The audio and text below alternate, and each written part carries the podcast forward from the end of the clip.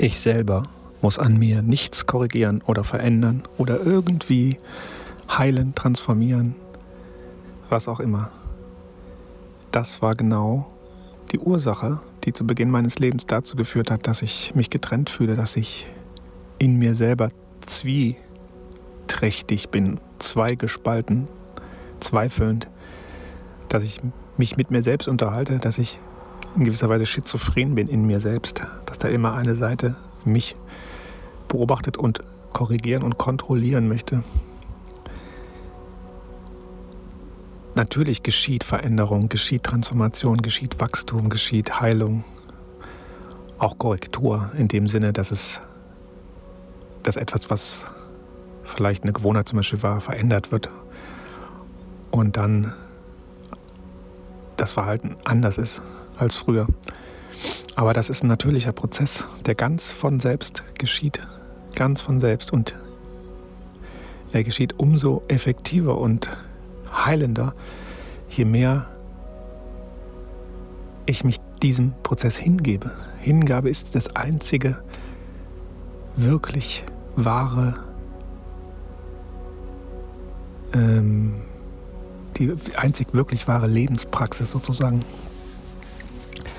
auf die ich mich immer wieder besinnen kann, die ich quasi praktizieren kann. Aber nicht in dem Sinne, dass ich da schon wieder hin muss, um irgendwas richtig zu machen, was jetzt noch falsch wäre, sondern in dem Sinne, dass ich mich da immer wieder hinein entspanne, in dem Sinne, dass ich mich immer wieder daran erinnere, dass diese Führung, diese von selbst stattfindende Heilung, die Selbstheilung, nicht nur in meinem Körper, sondern natürlich genauso auch in meinem Wesen, in meinem psychischen Wesen, in meinem geistigen Wesen stattfindet. Ja. Und das ist wirklich die Heilung. Diese Kontrolle aufzugeben, in dem Sinne, dass ich glaube, ich, ich als die Idee, die ich mir vorstelle, also das ist ja schon der von mir abgespaltene Teil, der dann sagt, du musst jetzt dies und jenes machen, damit wir wieder zusammenkommen. Und das stimmt eben nicht. Es gibt diesen abgespaltenen Teil letztendlich nicht wirklich. Das ist nur eine Vorstellung in mir. Und da die Aufmerksamkeit quasi wegzunehmen und mich hinein zu entspannen in diesen vollständigen Teil, der ich schon immer bin, und mich dem hinzugeben, was das Leben selbst ist, mich dem Leben selbst hinzugeben, dieser nicht erklärbaren Kraft, die sich immer wieder selber heilt. Also bei meinem Körper kann ich es ja sogar beobachten. Ich kann mir hier mal einen Finger schneiden und dann schauen, was passiert. Genauso bei allen Krankheiten ähm, hat der Körper grundsätzlich immer die Kapazität, sich selbst zu heilen. Ähm, und das ist die Grundkapazität. Und möglicherweise ist alles, was sich nicht mehr selber heilen kann, auch nur deswegen so, weil ich die ganze Zeit in meiner Zweiheit versuche, da drin irgendwie was zu reparieren, anstatt es der Einheit selbst zu überlassen, sich selbst zu reparieren und sich selbst zu heilen. Und das ist für mich der einzig, die einzige Orientierung, die ich in dieser Zweiheit, in der ich hier über mich selber nachdenke, noch wirklich